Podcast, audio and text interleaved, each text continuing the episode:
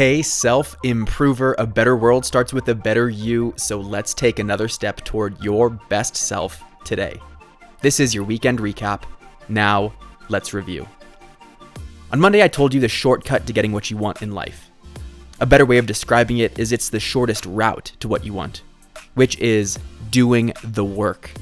There is nothing as direct, productive, or that makes better progress for time invested than taking aligned action. Tuesday, I talked about how all hours are not equal. If they were, then we'd all accomplish the same amount in the same 24 hours we live each day. Yet, some people find ways to multiply their results by packing so much more into their hours.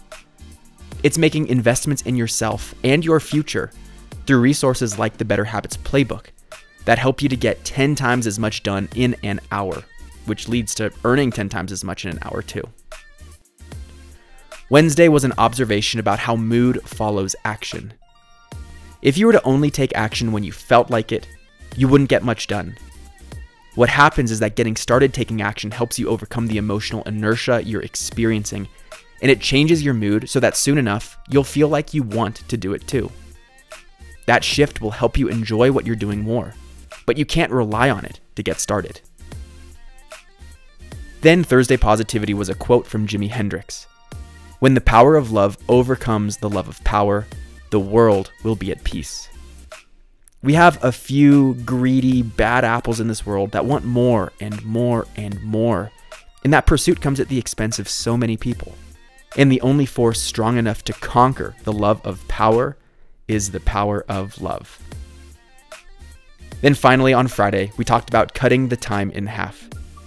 When you give yourself a new deadline or challenge yourself to think about how you can do things quicker, you realize what is non essential and you can focus on what is absolutely necessary. Even if you can't put this idea into practice immediately, the thought experiment itself is valuable. There you have it. Great week. I'm Brian Ford, and we're ramping things up a bit. It's not enough to be passive about your personal development and hope that things will change for you you need to play an active role in it.